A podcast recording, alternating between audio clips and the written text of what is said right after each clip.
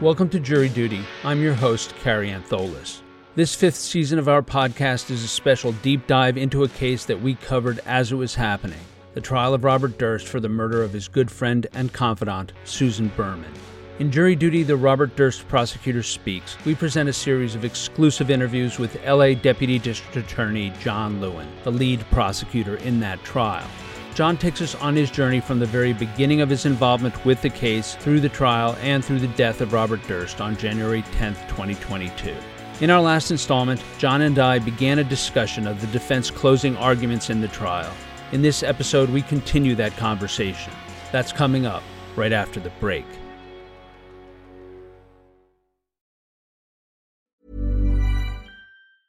Many of us have those stubborn pounds that seem impossible to lose, no matter how good we eat or how hard we work out. My solution is PlushCare. PlushCare is a leading telehealth provider with doctors who are there for you day and night to partner with you in your weight loss journey. They can prescribe FDA-approved weight loss medications like Wegovy and Zepbound for those who qualify. Plus, they accept most insurance plans. To get started, visit plushcare.com slash weight loss. That's plushcare.com slash weight loss.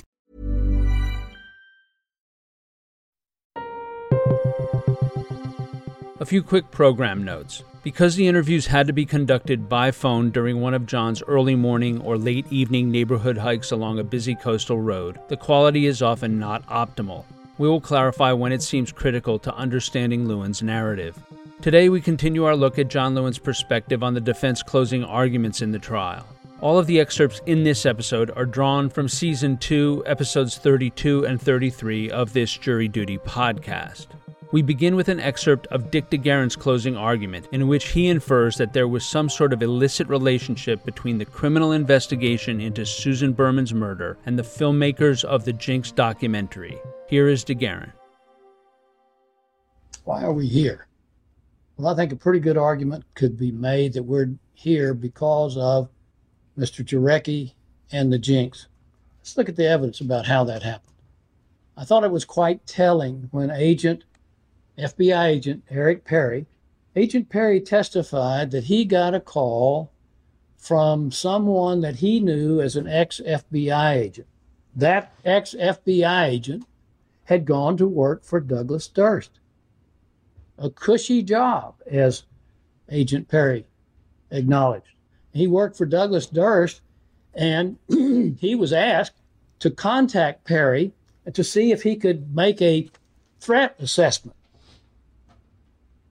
By the way, as far as Douglas Durst is concerned, we know that the evidence is clear that Bob Durst was free from all of everything that happened in Galveston after 2005. He was on the street, he was a free man until he was arrested in 2015.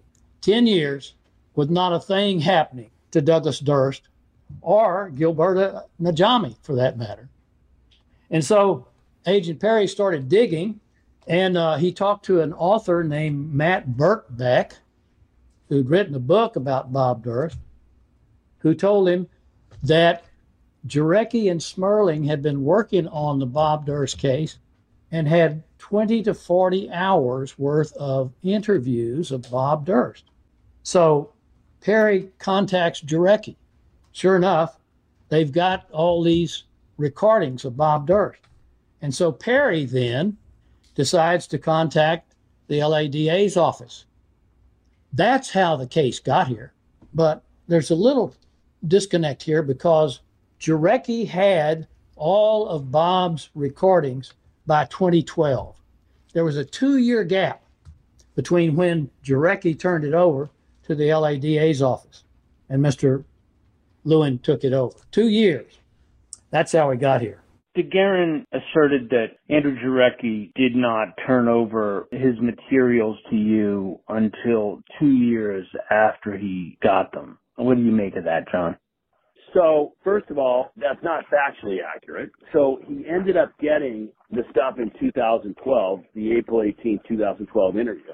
I met him in early 2013, and he had already given me the copies of the interview with Bob and the serum note within a year. So they're wrong on the timeline, of course, because they don't know. But also, what does it matter? This is again And this is kind of a typical defense attorney maneuver, which is if you can't argue relevant facts about the case, try to put somebody else on trial. So try and argue. So if you think about it, the point of that is, well, Andrew, even if it were true, let's assume that was true, which it isn't. But let's assume it's true. How does that in any way affect or impact what Bob did? It doesn't. Well, is there something about it though that makes you feel sorry for Bob or makes you divert attention to Andrew? So as usual, it's wrong on the facts and it's wrong on the strategy. And they also tried to make a general statement that Susan was a fabulist who loved to make up stories. That is probably the best argument that they had. And in fact, going back, that should have been what their theory was in the case.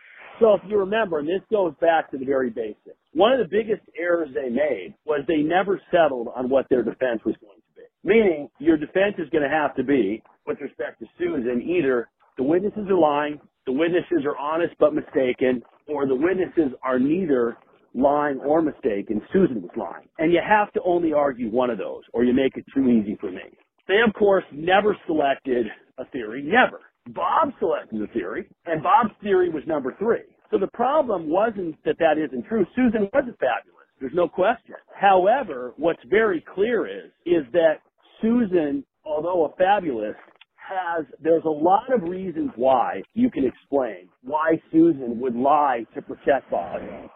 There are no reasons you can give, knowing the relationship, why Susan would make up something that isn't true that put Bob in such a negative light. There isn't. I mean, so one of the things that I like, and I enjoy the game planning, planning stuff out. We plotted this case out eight years ago from start to finish. We had a plan. We looked for every permutation of where they could go. We either shut doors we didn't want opened or we herded them into doors we wanted them to take. We knew everything. We didn't miss anything.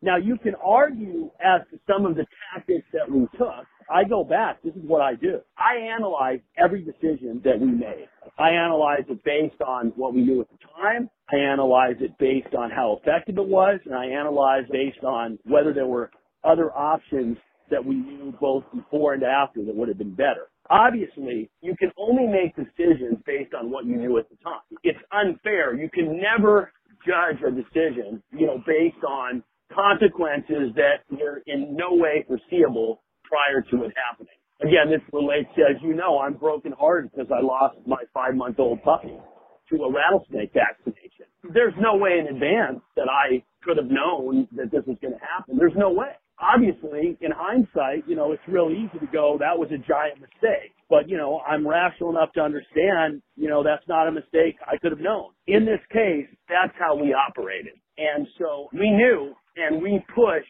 and we plotted and planned everything that we thought was going to happen. Every turn, every option they had, every place they could go. They didn't do 1% of the work that we did. And it shows.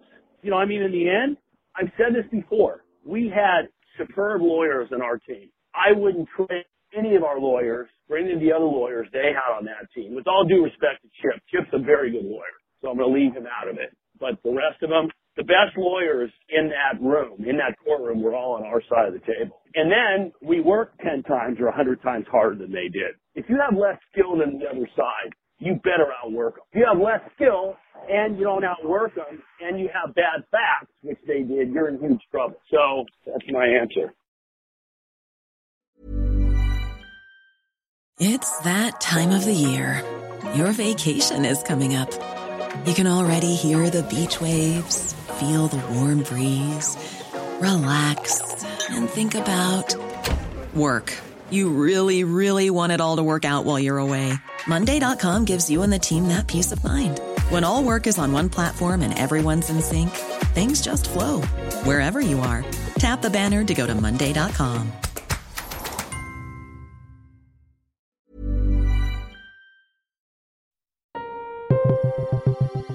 Next in our discussion, I asked John Lewin to step back and assess the options available to the defense team in preparing their closing arguments. What was your perspective on the defense's options in terms of their closing argument in this case? Well, I think their options for their closing argument were closed by the choices they made in the years leading up to the trial. So, you know, it's kind of like once this trial started and they ended up with the defense they were going to have and with the stipulations they had entered in, they were done. Perry Mason wasn't going to be able to save him. So it's kind of like the only way that we were not going to win that case is either we had to have an extremely stupid or corrupt juror, or we literally, as the prosecution team, had to blow it. So they weren't in a position where no matter how good they were at that point in time, they could win it. No chance. They were down to corrupt juror, or we had to give it to them. Turned out we had an outstanding jury, and we weren't going to give it to them. So the options that they had, well, here's their problem. Based on the defense they chose, meaning Bob found the body and wrote the cadaver note. That meant Bob had to testify. Our goal from day one was to get Bob on the stand. I wanted Bob on the stand not so much because I thought it was necessary for us to win the case. I don't think it was. But I thought that here's an opportunity to actually get some important information and maybe Bob will get so annoyed and so tired of coming to court that he'll go Jack Nicholson. And you can't handle the truth and give us something that we've never seen. So once we knew that Bob had to testify, and once Bob testified, it was done. There's a reason why skilled defense lawyers never want their clients to testify. And that is this. When you are a skilled lawyer, you want to be the person taking the shot at the end of the game. So meaning you want the case to come down to your ability, to your arguments. That's what good lawyers want to happen. When you're a defense attorney and you put your client on the stand, particularly in a murder case, you've now basically said to the client, okay, you've got the ball, make it happen. If they don't make it happen, nothing you can do is going to help. So basically, they turn the case over to Bob, you know, or Bob turned the case over to himself. And that was going to be a disaster from day one. Now, some people said, well, you know, Bob has the right to testify. He absolutely does. And people saying, you know what, the defense couldn't keep him from testifying. Well, to me, they had an obligation, one, let him know what was going to happen to him on cross. And they knew. They'd been dealing with us for seven years. They knew how we handled the case. They knew what we knew. They had seen us cross-examine other witnesses. They knew what we had. Two, if you're going to do it, you need to do an immense amount of prep work with your client. It wouldn't have mattered because the problem for them was Bob A couldn't remember all the lies he told. But even if he had remembered them, he couldn't do anything about them. But you know, you can judge for yourself the amount of time they put in and their knowledge of his prior statements. You can judge that by their direct and by their redirect. You know, I don't think I need to comment. There's a term in law called res ipsa loquitur, meaning it speaks for itself. So I think it's pretty evident the level of preparation that they had. Now, what did that mean in terms of what they could have done in closing? Well, the problem is you've got to now deal with all the lies Bob has told. The smartest thing that they could have done was to say, hey, listen, Bob Durst is a pathological liar. He is. You can't believe anything that comes out of his mouth. And how do we know this? Well, listen, he has lied about things that the prosecutor has proven where the lie is actually inculpatory. So in other words, and here's an example. Bob says that he sent two checks to Susan, $50,000 in early December. There's only one check, ladies and gentlemen. One check. The other check is from a year and a half before. That is not true. If they lie. So therefore you have to ask yourself, well, wait a minute.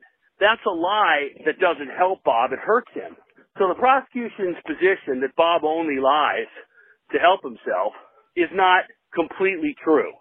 There were a few of those instances none of them which they picked up. Now I was ready had they done so, but that's where they should have gone. Instead, what they did was, and this is what all defense attorneys do, and I've dired on it, and I've dire on this in every case.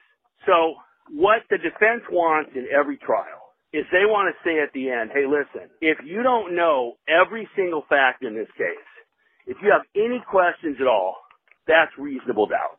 In a circumstantial case, if that's the standard, you will never win as the prosecutor because there will always be things you can't answer. One of the mistakes that my office made in the first Spector trial was that the DA at the time who was handling this, who's now a private defense attorney, basically tried to prove step by step what happened when the victim was killed. And the problem is, is that you can't prove it step by step. And if you try to do it step by step, you are falling into a trap because you're writing a check you can't cash. What they should have done is said, hey, listen, here's what we know. The absurdity that this woman is going to be taking a gun and putting it up to her mouth on a date with this guy makes no sense. But they wanted to answer all questions. And in doing that, they opened up an opportunity for the defense to really harp on the idea, well, they're saying that the next thing she did was X, but the physical evidence, blah, blah, blah. So these guys get up in our trial and they say, if you remember, something to the effect of, if you have any questions, any questions about either Kathy or Susan, that's reasonable doubt. Now actually, that's not accurate because the standard is not you have any questions, not you have any doubts. The issue is very simple. Based on the evidence that has been presented, have the people proven the case beyond a reasonable doubt? It's that simple. And I've voir on this at length during jury selection. So one of the things that I knew, I knew this would come up. So I asked questions such as, is there anybody here who's the kind of person who says, you know what? If I have any question at the end of this case, even if it's been proven beyond a reasonable doubt, if I have a question, I'm not going to be able to come to a verdict. And we had some people who would say yes. And I would say, well, so you understand that under the law, that's not the standard? Because you're always going to have a question. There's no witnesses there. The issue is, based on the evidence that's been presented, have we proven the case? And then I expanded upon that going to listen. If, let's assume, we present this case involving the murder of Susan Berman, and when you're done, you say, you know what? They have proven beyond any reasonable doubt that Bob Durst murdered Susan, but you know what? I still have a question about X. And I might have said what X was. I still have a question about Kathy. I still have whatever. What would be your verdict? And everybody who we kept said it'd be guilty. And then I would say, listen, if you find yourself going back there and saying, how do we know, or what if, or isn't it possible, stop yourselves. Stop the person next to you and say, hey, listen, that's not my job. That's not my role. So that's a very common argument that they made.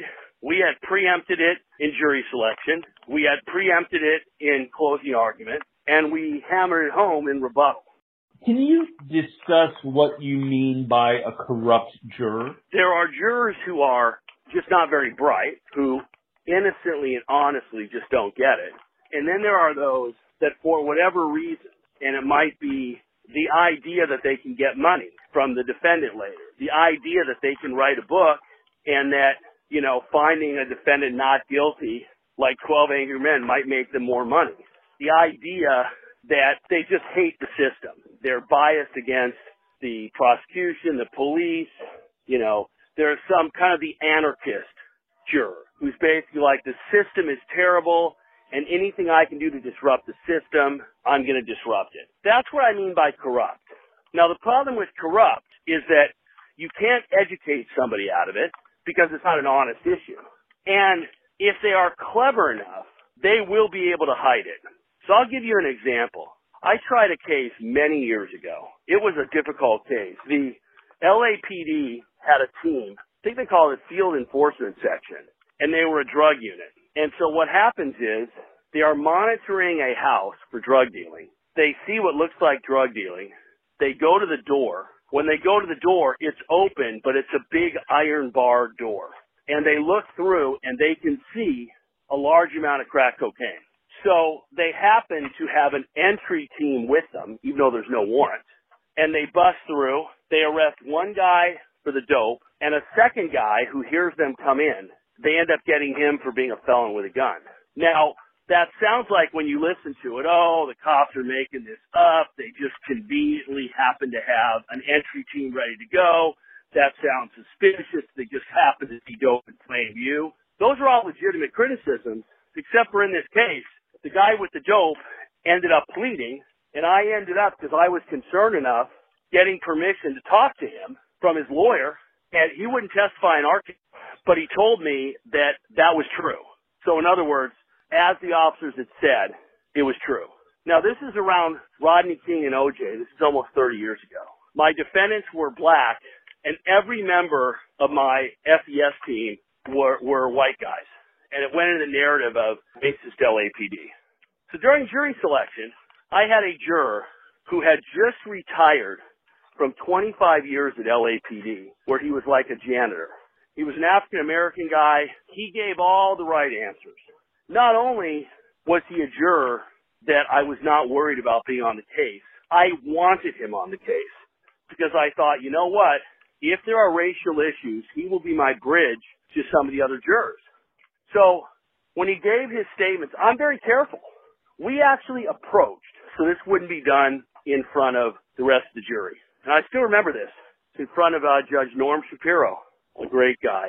And I said to him, at the bench with the defense attorney, hey, listen, is there any issue that you've ever had as working for LAPD that would cause you to treat the officers any different who are testifying any other witness? He says, no, I, I had a, I had a wonderful career. He was wearing a watch that was like a 25 year token of his time.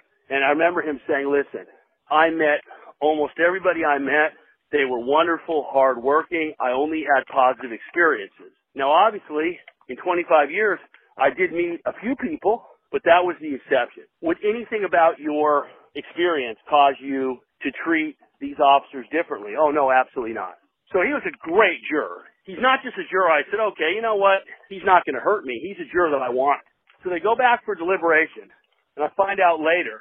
He walks back there and he says, I worked with these motherfuckers for 25 years. They all lie. You can't trust any of them. They're all racist. It was done. My case hung, I remember it hung 9-3. He took two people with him, but it wouldn't have mattered whether it was 9-3 or 11 to 1. He basically planned out and plotted how he was going to screw my case.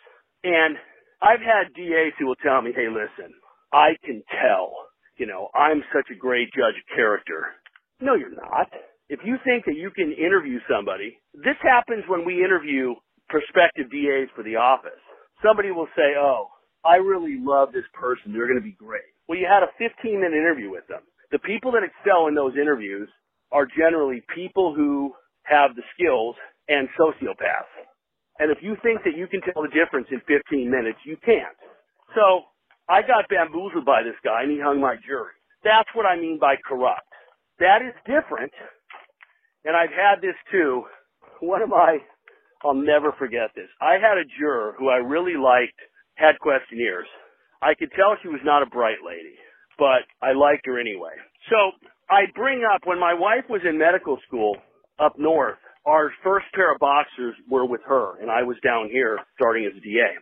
One day she comes home to the house that we had rented along with two of her roommates, and the place has been absolutely trashed kitchen is just a mess. There's shit everywhere. The dog's gotten into the trash. When she comes in, one of the dogs greets her at the door. The other one is hiding in the corner because he knows what he's done. So I have two pictures that I always use to illustrate this. And it's a very good example. I basically put up the first photo showing all the damage. I say to the jurors, hey, is there anybody who can tell me just based on this, no other information, what happened beyond a reasonable doubt? And they'll all say no some have their suspicions. Then I tell the story of how she comes home. I don't mention the dogs. She gets her normal greeting at the door, but When she comes into the kitchen, this is what she sees. And the second photo is Boomer Boxer hiding in the corner. It's an outstanding circumstantial example. It's the best one that I know. I've used it for many years. And so then I'll ask, hey, is there anybody beyond re- you know, what do you think? How strong is the case against Boomer? Uh, guilty beyond a reasonable doubt, yes. On a scale of 1 to 10, how strong? Everybody will say 8 or better. There's a certain kind of juror who, and oftentimes they're going to be engineers, who they look really great on paper. And then when you ask them, they'll say, well, how do we know that he didn't break up with a girlfriend, the owner of this house, and she came by and she trashed the house, etc. Well, what evidence is there? So that person's getting bumped. So I do the example, and I get to this woman, and one of the questions I ask is, so there's money on the table that's not taken. So I ask, is it possible it was a burglary? And the answer is, sure, it's possible. Is it reasonable it's not a burglary, or that's a burglary? And the jurors say, no, it's not reasonable because there's money on the table and nothing's taken. So this woman says the following. She says, when I ask her, well, how strong is the case against Boomer? She says, I don't think he did it. I say, well, wait, what do you think happened? She says, I think it was burglars, but they forgot to take the dog. Now, she's saying this very sincerely. Now, of course, that is absolutely absurd, and it demonstrates that she doesn't know what's going on. That's an example of a, you can call it dumb or you can call it unaware. She's not corrupt. There's just nobody home. So that's the difference. Clearly, you were aware that Bob was not only not convicted, but was acquitted in Texas for Morris Black's murder. And you had to have your eye on that jury. Did you have any suspicion that there was corruption in that jury pool? I do not think in any way that Bob Durst or the defense behaved improperly with respect to that jury. I do believe that there was a juror who realized that he could monetize his service by bonding with Bob and that that juror was the force behind the not guilty verdict and that that juror very likely has been rewarded financially after the fact. Got it. In the next part of our conversation, I asked John to reflect on a few sections of David Chesnoff's portion of the defense closing argument. Again, during closing, they returned to the no evidence is evidence mantra. So here's what happened.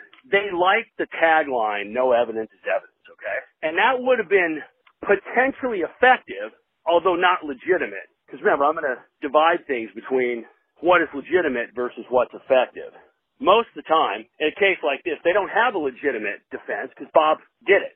However, had their theory been that Bob Durst was not there and was never there, then they could have argued, you have no physical evidence linking Bob Durst to the crime. However, Bob Durst admitted that he was inside the place touching all kinds of items. And so therefore, it's undisputed that he was there and that there was no physical evidence that he was there. Case over. Done. You can't make that argument. The jurors all understood that argument's asinine.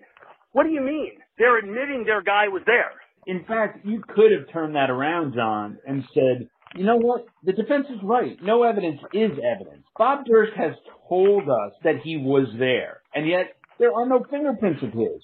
That means he either wore gloves or he wiped the scene down. Kerry, I did that and Habib did that. We did exactly as you're saying. That was an argument that was made. Did you phrase it that way? Like, did you say, you know what? In this one instance, the defense is right. No evidence is evidence, and it's evidence that Bob Durst went there with the intention to kill Susan Berman. Did you actually do that? Well, what I believe I said was something like this. The defense has made a big effort to talk about how no evidence is evidence.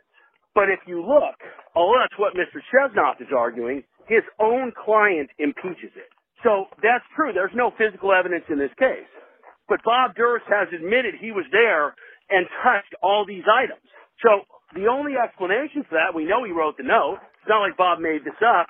The only explanation for that, which would always made sense, is that Bob Durst was wearing gloves. This is again an example of, and they did this over and over again. I don't think in the entire trial they ever got to a level two analysis on anything. Sometimes they never got to level one. They certainly never got to level two. We were playing at level 20. Here is an excerpt from Lewin's rebuttal closing argument, where he references the defense team's no evidence is evidence mantra. despite the defense arguments that there was no evidence uh, of Mr. Durst and that, quote, no evidence is evidence, unquote.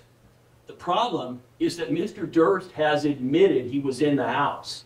So the fact that we have no evidence that he was in the house certainly demonstrates that you cannot believe in any way, shape, or form that the killer, even if somehow they were not Mr. Durst, would have left any evidence in this scenario. They continue. Rather, the evidence trial established that the crime scene investigation was incomplete and flawed. Again, there was no evidence to support this. This is just a naked attack post trial on the fine investigation done by the Los Angeles Police Department. If they had evidence of a flawed forensic investigation, we would have expected that to have been presented. It was not. Tetzlaff tried to argue that Dr. Cooperman being the distinguished professor somehow gave credibility to his initial belief that he was talking to Kathy Durst. Well, it's desperation. You know, why do people jump off buildings from the 20th floor when they're on fire? They don't do that because they made a rational decision going, you know what? I think my best chance is X. They do it because they're desperate and they realize if I stand here one more minute, I'm going to die and this is the best chance I have. So in the end, why do you make that argument? He made that argument because what are you going to say? It was very clear. And again, as usual, they approached Cooperman in mutually inconsistent ways. They tried to infer that he had some relationship with Kathy and therefore wasn't credible. That was absurd. Now they're saying, hey, listen, Cooperman always thought it was Kathy until we brought it up.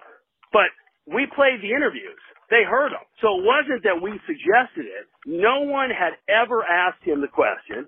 And this goes back to Mike Struck. And listen, Joey Becerra, New York State Police, did a wonderful job on this. This is something they should have asked.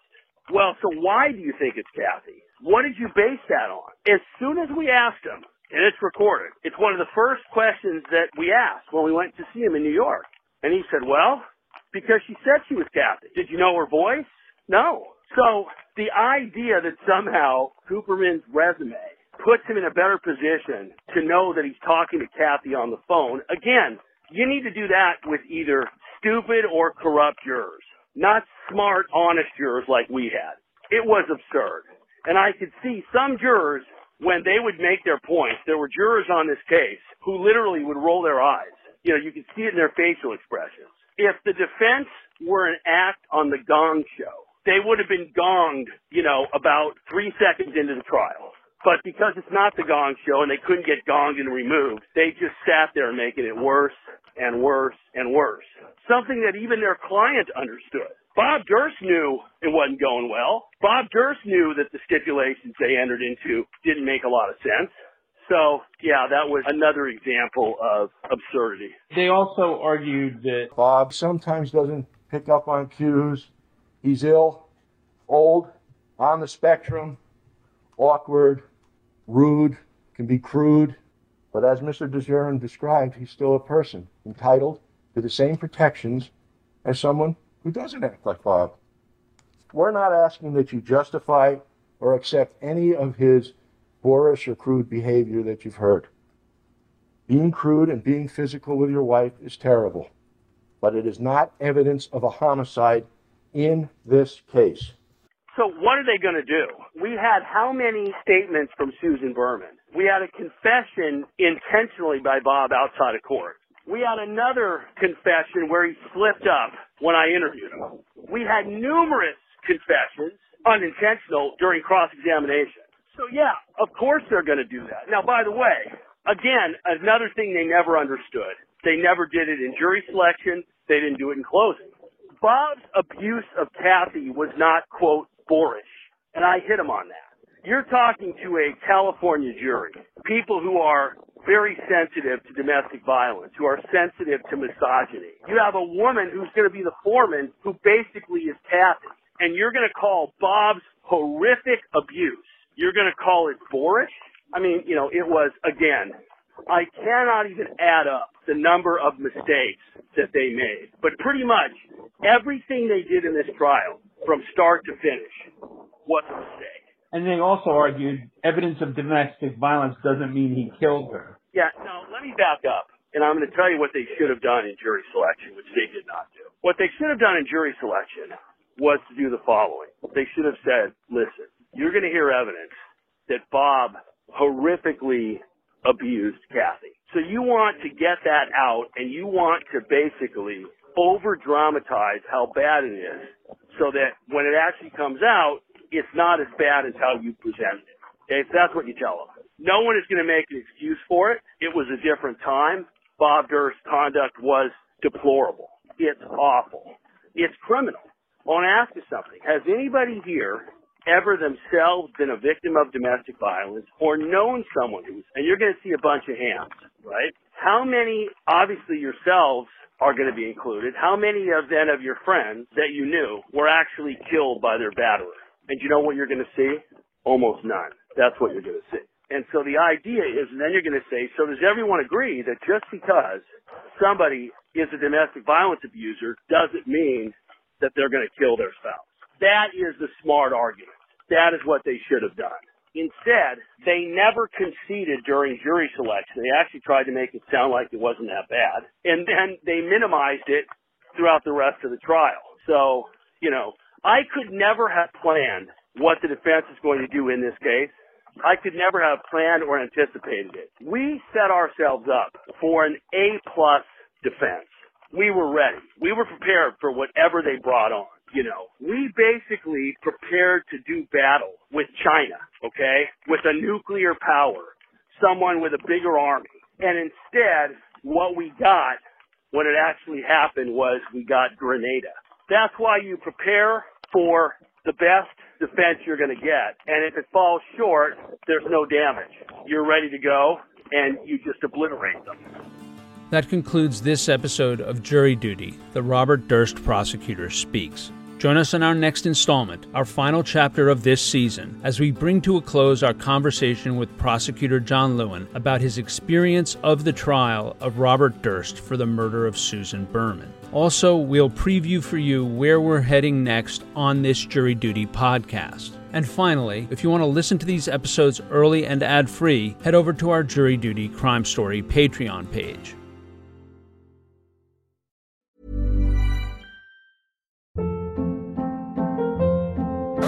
Hold up. What was that? Boring. No flavor. That was as bad as those leftovers you ate all week. Keke Palmer here, and it's time to say hello to something fresh and guilt-free. Hello Fresh. Jazz up dinner with pecan-crusted chicken or garlic butter shrimp scampi. Now that's music to my mouth. Hello Fresh. Let's get this dinner party started. Discover all the delicious possibilities at hellofresh.com.